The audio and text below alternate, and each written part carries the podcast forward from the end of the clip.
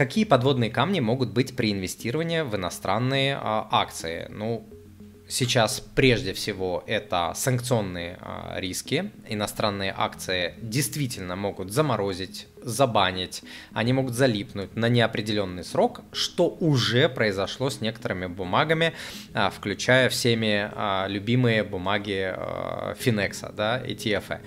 Вот. А, это может произойти с остальными бумагами, и этот риск нужно понимать. То есть сейчас нету ни, ни американские, ни европейские, ни китайские, ни, вот, э, нет иностранных бумаг, которые безопасны для э, российского инвестора, а, но это не значит, что не нужно в них инвестировать. То же самое, как э, я давал пример с вождением автомобиля. Вождение автомобиля крайне опасное занятие статистически статистически. Но это не значит, что от автомобиля нужно шарахаться как а, сумасшедший, убегать и так далее. Нет, нужно просто учиться, учиться с этим инструментом а, работать. Вот, учиться минимизировать свои риски, управлять своими рисками, строить портфель сбалансированный и так далее. И тогда частью этого портфеля вполне могут быть иностранные ценные бумаги, в том числе китайские, в том числе даже американские. А второй подводный а, камень это это то, что покупать иностранные ценные бумаги, не понимая, какой жизненной и инвестиционной цели они а, служат, а, это вторая грубейшая ошибка. Вот. А вариант просто войти в эти бумаги, потому что кто-то где-то сказал, что там, не знаю, какой-нибудь Боинг, ну это ж Боинг, ну куда он денется, да, это ж, ну это ж Боинг. Да, вот а, покупать по такому принципу, это, конечно, глупость а, несусветная, так а, инвестиции не а, делаются.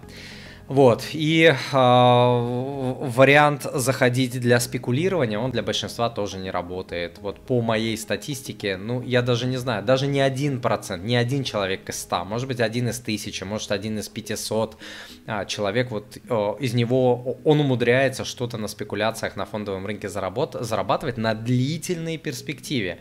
Мы с вами семейные люди, в основном моя аудитория это семейные люди, э, у нас нет возможности спекулировать, э, сидеть там у компьютера целыми днями. Наша задача, пусть поменьше зарабатывать, но зато более-менее стабильно и на протяжении многих лет, пока мы чем занимаемся? Растим детей, а, покупаем жилье, берем там ипотеки, не знаю, там автокредиты, покупаем автомобили без автокредитов, решаем куча каких-то других задач по родителям, по самому а, себе, по образованию, по пенсионному капиталу, миллион задач – кроме как сидеть у компьютера и ловить вот эти а, графики, а, строите и превра... а, а, строите себя там какого-то инвестиционного а, спекулянта. Вот, а, и здесь важно понимать, что любой а, инструмент и хороший, и плохой, включая иностранные акции, в руках неопытного человека, это как, не знаю, туп, топор в руках шимпанзе который не понимает, насколько он опасный, что он может причинить куча а, зла и, и себе в том а, числе, и то же самое с ценными бумагами. Инструмент а, любой может а, творить, сотворить очень много зла.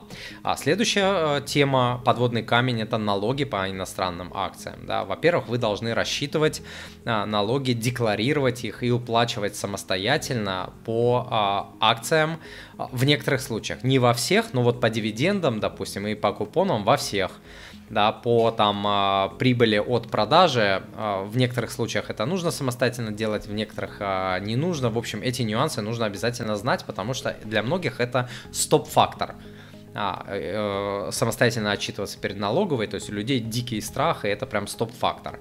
Вот. А следующий момент а, по иностранным акциям, там есть налоговые нюансы. Один инвестор будет платить 0%, другой 13%, третий 15%, четвертый 30%. А, эти нюансы, конечно, нужно а, изучать. Вот, но в целом вы должны понимать, что а инвестировать в акции, в американские, в европейские, в китайские, в российские, просто в акции, не в какие-то там индексные инструменты, это в принципе является высоко спекулятивной, а, спекулятивной историей. Почему? Потому что акции тысячи, тысячи. Как выбрать именно те несколько штук, которые будут расти годами?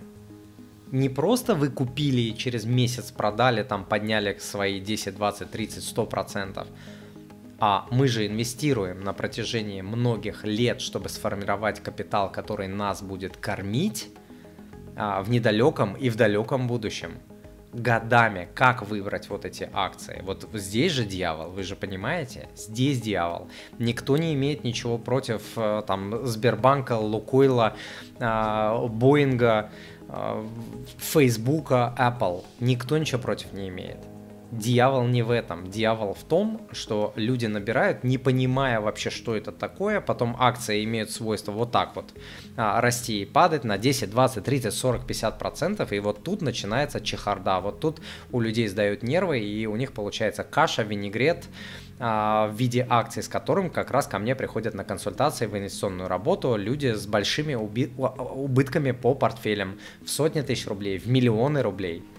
Постоянно, каждую неделю приходят вот люди, которые теряют такие суммы. А внутри-то ничего плохого нет. Внутри акций, как и у всех. У всех одинаковые, примерно, а, примерно одинаковая солянка. Все вот эти акции, про которые я сказал, там Сбербанк и Аэрофлот, вот у всех примерно одно и то же. Но кто-то на этом зарабатывает, а абсолютное большинство на этом теряет. Почему? Потому что инструмент в руках неопытного человека, не знающего, это орудие не созидания, это орудие разрушения. Вот, и а, что еще? Да, вы должны помнить, что на фондовом рынке очень легко потерять 10, 20, 30, 50 процентов своего капитала, 80 процентов, в ноль можно выйти. Умудряются люди, которые теряют а, в ноль свои деньги. Вот, особенно когда привлекают а, кредитные а, ресурсы. Вот. А, и а, здесь еще какие еще подводные камни, что иностранные акции иностранным рознь. А, можно инвестировать э, в американские акции, можно в турецкие, можно в казахстанские, можно в какие-нибудь аргентинские. Все это иностранные акции, но между ними пропасть гигантская, разница гигантская. Очень важна валюта, в которой компании зарабатывают. Да? Вы же понимаете, да, что инвестировать в компании, которые зарабатывают основную выручку в твердых валютах, например, в долларах, э, очень сильно отличается от компании, которая зарабатывает основную выручку в тенге. Вот. Да, или там в какой-нибудь другой э, валюте э, развивающейся страны. Вот. Э, с разной по объему э, экономикой. Вот. Это нужно четко понимать. Вот в этом, в этом, как вы спрашиваете, подводные камни. Вот. Сами инструменты неплохие, не хорошие. То есть подводные камни именно в том, именно в нюансах, всегда в нюансах. Вот, что еще? Ну, вроде более-менее надавал а, основные подводные камни по иностранным а, акциям. Надеюсь, я ответил на ваш а, вопрос.